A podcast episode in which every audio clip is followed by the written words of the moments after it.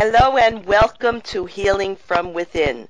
I am your host, Sheryl Glick, Reiki Master Energy Teacher and author of the newest book in a trilogy, A New Life Awaits Spirit Guided Insights to Support Global Awakening, which shares stories and messages from Spirit that show us our challenges are not merely economic, political, or societal, but a disconnect from our true being or soul wisdom. I am delighted today to welcome Dr. Rosie Ward, author of Rehumanizing the Workplace, which will reinforce the need for leaders to remember that everyone thrives in environments where they feel cared for, safe to create and innovate, and part of an organization's shared purpose. Hello, Dr. Rosie Ward, and thank you for joining us today on Healing from Within. Thank you so much for having me. It's a pleasure to be here. Rosie, as listeners of Healing from Within have come to expect over the years, my guests and I share intimate observations and realizations of the nature of a physical and energetic life experience and ways to know ourselves and how to merge the needs of the heart and mind so we can become the best version of ourselves, helping to find peace, love, and happiness in a world of many challenges. In today's episode of Healing from Within, we will try to come to realize how our rapidly changing world is becoming increasingly complex and also disruptive, and while it brings many opportunities for innovation and improving the human condition, it also triggers people to operate from a place of scarcity, fear, and self protection, which can lead to disconnection and eroding well being on both the organizational and individual level. We will discuss the five rehum- humanizing principles that we can begin to put into practice to foster a more sustainable future, both at work and home, and nearly every place in, in our world. Rosie, I always love to ask my guests to think back to their childhood and remember a person, perhaps a place, an event that may have signaled to them or others around them the values, interests, work, and lifestyle they might pursue as an adult. So think back to your earlier days. What were your thoughts and where did you want to go in life? I love that question. I think, you know, as far back as I can remember, I was always the the friend that everybody came to asking for advice or leaning on. And once upon a time, I, I thought I wanted to turn that into following in my mother's footsteps and become a psychologist. And in fact, I started out in college. That was uh, initially my major, and then I and then I shifted gears and realized there's a better way to support and um and help people. Not I I 100% believe in therapy and psychologists, but for me, I was like, I think there's a different path for me. Um, but so it was really how can I help bring out the the best in people, be a caring ear for people, um, and so then I started getting into the world of professional coaching and, um, you know, taught group fitness classes. And so I had a lot of different avenues of how to bring the best out in people. And then eventually, after experiencing twice in my life the ill effects of working in a toxic work environment and how much that sucked my own well-being mentally and physically out of me, I became really passionate about if I want to make a bigger impact for people, it's not on the one-on-one level. It's got to really evolve and change these workplace cultures that are eroding people's health and well-being and happiness. Yes, well, you were a healer. You wanted to help people to understand the content of their own whole essence, physical and soul, and uh, and you are in a way like your mother. she was a psychologist helping me, and you're helping with your writing and your coaching and helping people understand how to set up environments so for their well-being. So I'm the same way. I always wanted to help people too. I didn't think I would be writing a trilogy of books to do it, but in time, you know, I discovered my energy healing work and I, I began to understand life on its many multidimensional levels. And though I was always helping as a teacher, when I was younger and in all my careers, all the work I did and all the places I went, ultimately we were always just trying to be a better version of ourselves and to help and love people and nurture them and ourselves also. Very good. Very, very well said. Tell us about your becoming aware of the problems in organized businesses which have not supplied their employees with all the resources to be most productive and happy.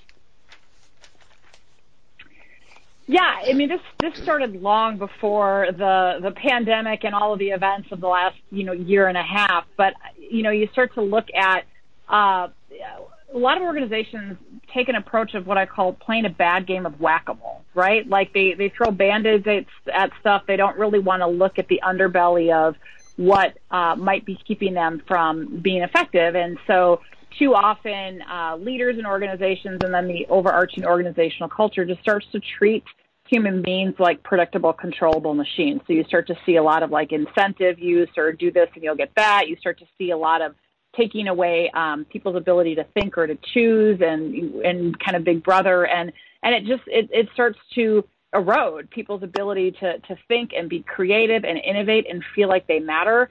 Um, and so if you just start to look at research from Jeffrey Pfeffer and others, you know, our workplaces, literally these toxic workplaces where it's poor leadership and poor morale and people not feeling cared for and not being able to use their, their gifts and strengths and being worked, you know, way too much, you know, and wearing that as a badge of honor, that these workplaces were literally killing us and were the fifth leading cause of death in the United States and 8% of our healthcare spend. And I can only imagine it's, it's gotten worse since then. And so you know, if we want to really have a difference, we can't say, oh, here, person, go heal yourself and go to a, a practitioner or go to a doctor or go to whoever you go to and, and then expect them to try to heal themselves, so to speak, and then go back into a toxic work environment. It, it's not productive. And so I just became really, really passionate about we've, we've got to look at this from, from a different lens because it's, it's, it's not getting us very far by trying to say individually, you, you heal yourself but the organization, we're not looking at the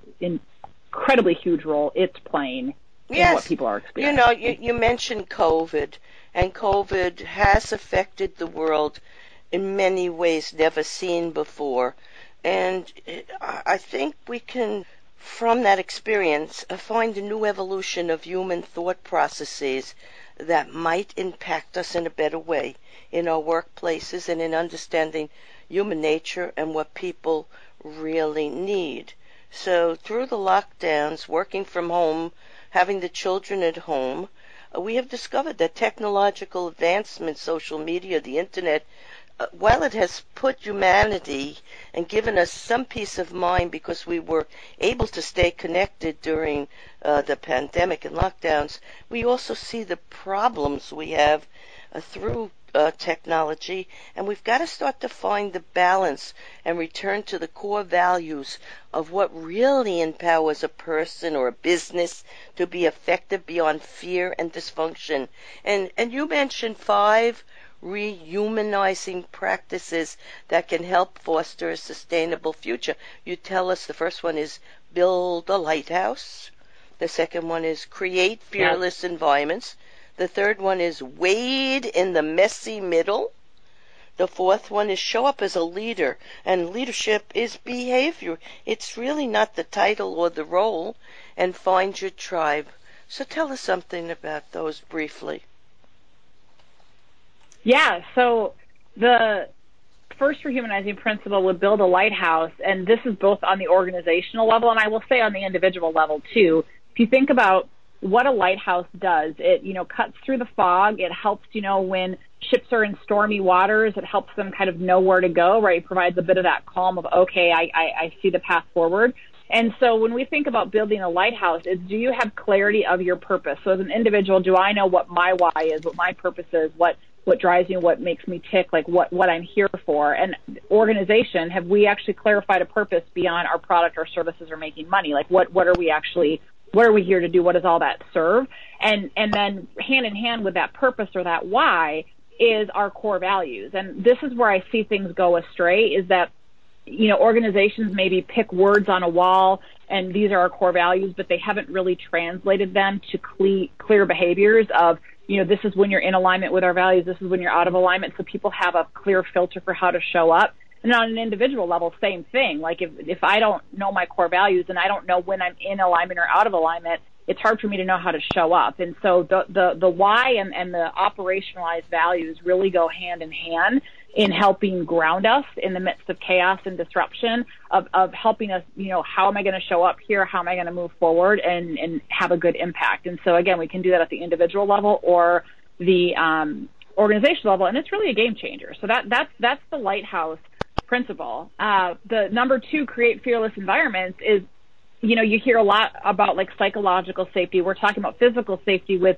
with you know pandemic and other things but psychological safety is huge do i feel like i can speak up share my ideas ask for help say i'm struggling you give difficult feedback and not feel that i'm going to be retaliated against or you know it's thrown back in my face. And so whether it's in our workplace teams or in our families or in our communities we have to create these fearless environments that are psychologically safe where people can show up speak up um, because it's just it's essential. And and then the, that leads into the third rehumanizing principle that you mentioned, which is to wait in the messy middle. And th- this one I think is is the one I love to hate in that as human beings, man, if there was a fast forward button and we didn't have to go through the yuck, I'd be all over that, but it, it doesn't exist. We have to go through it. We can't we can't skip past grief. We can't skip past growth. We have no. to get uncomfortable. We have to fall down, right? Yeah. We we have to we have yeah we have to mess up and so waiting in the messy middle is normalizing uh, the discomfort and leaning into it. And guess what? It's really hard to do that if you don't have a fearless environment where you can like it's okay to fall down. And it's hard to do it if you don't have that lighthouse to guide you to go okay it's hard right now. It sucks right now but i can see a path forward. So they all kind of build on each other. Fourth rehumanizing principle you said is show up as a leader. And as you mentioned we we define leadership as it's maximizing our positive impact on the world by becoming our best, fully authentic self and supporting those around us to break past barriers and step into their greatness. So that means that it doesn't matter what our title is, it doesn't matter what our role is, that every single one of us has an opportunity to show up as a leader in our life and every day say, am I am I doing the work on myself to be my best, fully authentic self today? Not perfect, but you know, better. And in, in whatever's going on in my life, well, showing up as best as there is no perfect. My positive impact. Yeah, there is no. Yeah. Yeah, there is no perfection. Right? no. No, there is no, there is no, only learning through imperfection. It seems. You also use the term oh, VUCA, which stands for volatile, uncertain, complex, and ambiguous. And that's the outside world. That's our probably business world. That's our everyday world. So we we need to work through that more from an inner sense of our personal power, interest, talent, spiritual guidance, and to reflect that into the world more, into our work environment, our home environment, uh, and let use VUCA or the outside world uh, to give us opportunities to do that. Right? You use that word quite a bit in yeah. in you know in the book. So is there something more you want to say yeah. about that? Yeah, so with, with that with that acronym, basically we we we didn't coin it, but it's been used for a long time from from the army actually, and looking at you know these rigid hierarchies um, don't is not where stuff gets done, and we have to really look at um, you know flexible networks of teams and how do we all you know form and reform groups and all of that. And so what I've learned is that when we can put language to something we're experiencing, it helps us process it, right? We can name it and go, oh, that's what it is. And so the acronym VUCA is the way that we refer to it, but the acronym VUCA is really just naming the fact that we are living and working in a world where disruption is the new norm. And, and even like being able to name it like, you know, oh, you have a technology snafu or oh, now we're, you know, we, we're all being in lockdown again or whatever's, you know, gone on. Literally we'll go, oh, VUCA or, oh, you know, and it just helps you go, yep, so here we go. Like expect a technology snafu, expect something to not go your way. And rather than getting all upset about it, you're like, this is, this is the world we live in. So we have to be adaptable we have to be flexible and that really does feed into that the rehumanizing principle of show up as a leader because you know we in this volatile uncertain complex and ambiguous world where you know disruption is the new normal we have to be able to eh, and within all of that say how can i make a positive impact here? How can i show up as the best version of myself given these circumstances? And not wait for someone else to tell me what to do or someone else quote unquote more qualified to step up or fix the problem or whatever it might be. And so and and and so that, that's actually the premise of my podcast and work is really, you know, how do you help each and every person realize we all have a responsibility to show up as a leader? And guess what? We can't show up as a leader if we haven't done the work to wait in the messy middle and look at our blind spots and be uncomfortable and fall down and everything that goes with it. And it's really hard to show up as a leader if you don't have a fearless environment. And it's hard to show up as a leader if you don't know where you're going. So all, all of the rehumanizing principles really help us navigate this disruptive world that we live and work in. All right. So how did the workplace become so dehumanized in the first place? Was it different in the past? You know, it's funny because I um, I've had people say, "Well, it's interesting that your your book and work because the purpose of our company is to rehumanize workplaces." And I've had people challenge me to say, "But were they ever really human?" well, that, that's sort of what I'm saying. I, I'm saying there were always challenges in the workplaces all throughout time. Yeah. And all throughout the tech, Yeah. uh, you know, the uh, industrialization of our world. Now it's uh, the technology era that we're in. Uh, each each change does bring on certain challenges, but just it's always been difficult because the outside world, which VUCA shows us, has many things going on we can't control. We can't control nature. We can't control most events. The only thing we can do is, you know, our attitude and how we we uh, focus on what we can do uh, to make things right for ourselves and others. Right? So that's the challenge. Yep. And and you were you you mentioned a book, Dying for a Paycheck, by Je- Jeffrey uh, Pfeffer, uh, who estimates that 120,000 Americans die every year due to stress connected to work. And it, it, it's not only the work itself, but it's the ways in which we lead, manage, and organize companies that result in suffering. Suffering. Now, suffering Mhm. is, is, I have come to know, like anything else, a choice. But sometimes we don't know how to make the right choice to put ourselves in another environment or to fix the environment we're in that's so toxic and causing the problem. So, you know, many people think of the business, a business as a jungle in which survival of the fittest is the cardinal rule, like, you know, kill or be killed. And we've been dealing for that with that type of mentality a long, long time. And in my book, I also discuss this the need for leadership. Each of us is a leader, each of us is a healer. Each of us has the ability uh, to shine light into the world and to rejoice at life itself, which is, I think, a miracle. Uh, but we have to get past some of this thinking. So, why is it important that we come to know who we are and how to use that wisdom to improve our health and our levels of happiness and our workplaces?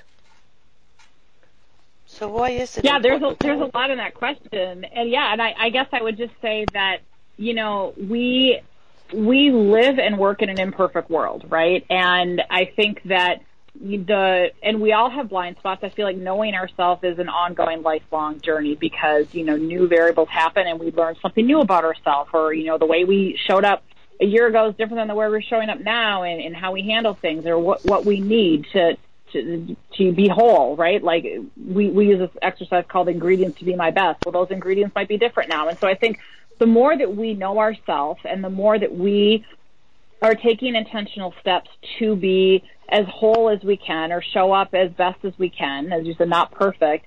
Um, that's sometimes that's the best that we can do because we can't control. I mean, the only thing we can control is ourselves. We Yes. can influence people around us, but but we can't control and we can influence our work environment, but we can't control the work environment. We can't control the policies. We can't control the weather. We can't control a pandemic.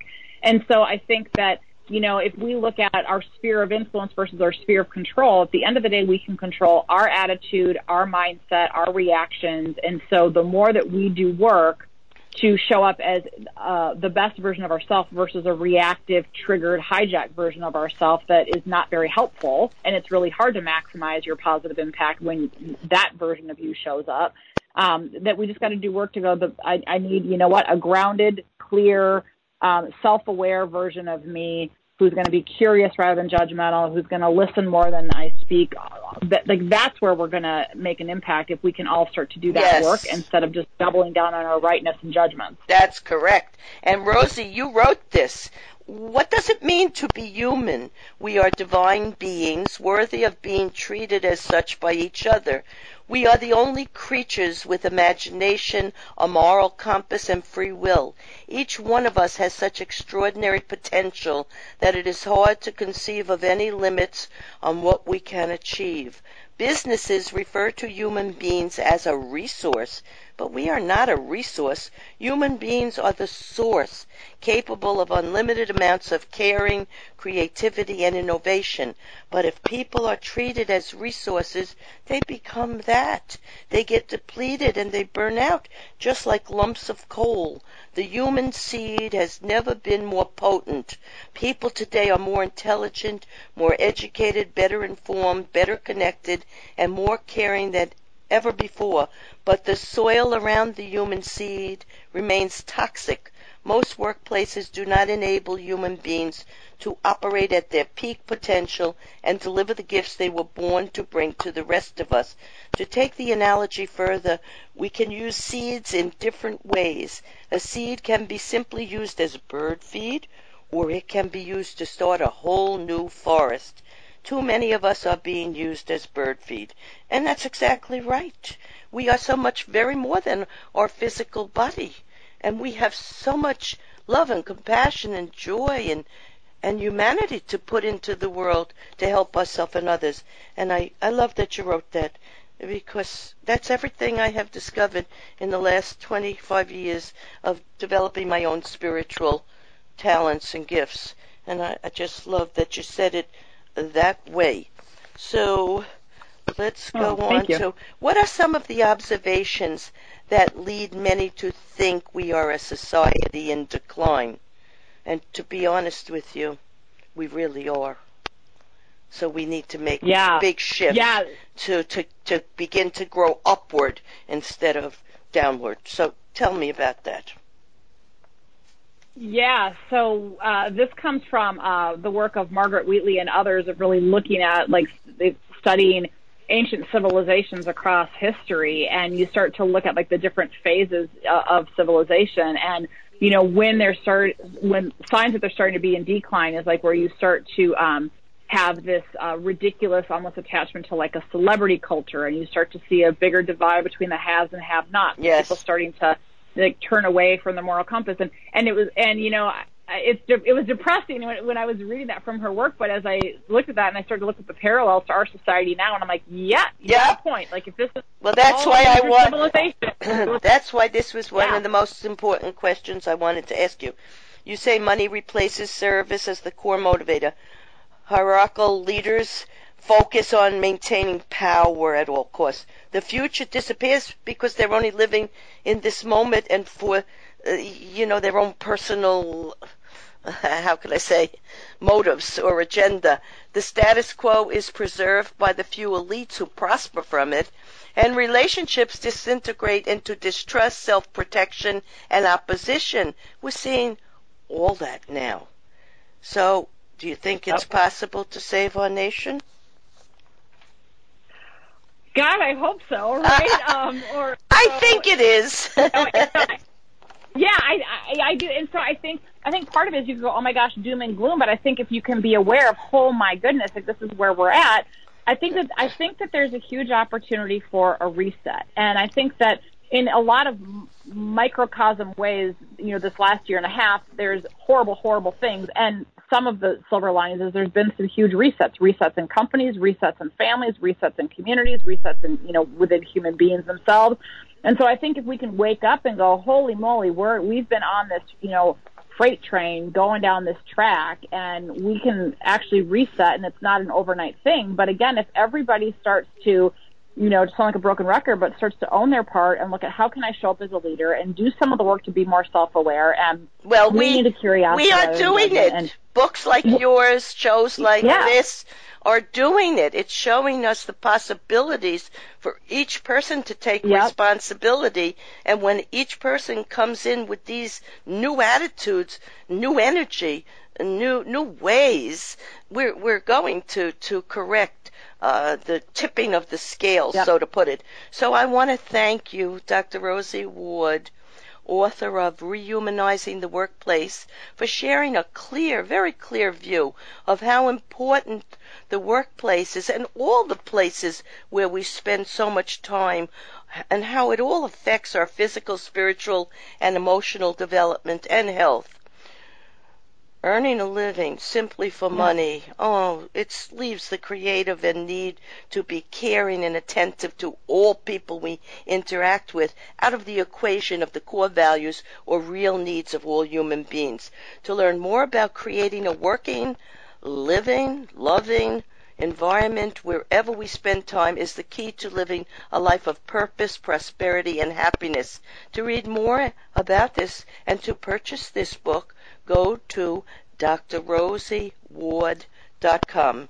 In summarizing today's episode of Healing from Within, we have concentrated our attention on learning more about the human dynamics of interaction with others and creating safe, healthy work environments, not merely for profits, but to advance humanity and the evolution of kinder, more creative beings we realize that what we're ultimately called to do is not just build thriving workplace cultures, that's an important start, but we are called to advocate for the advancement of humanity.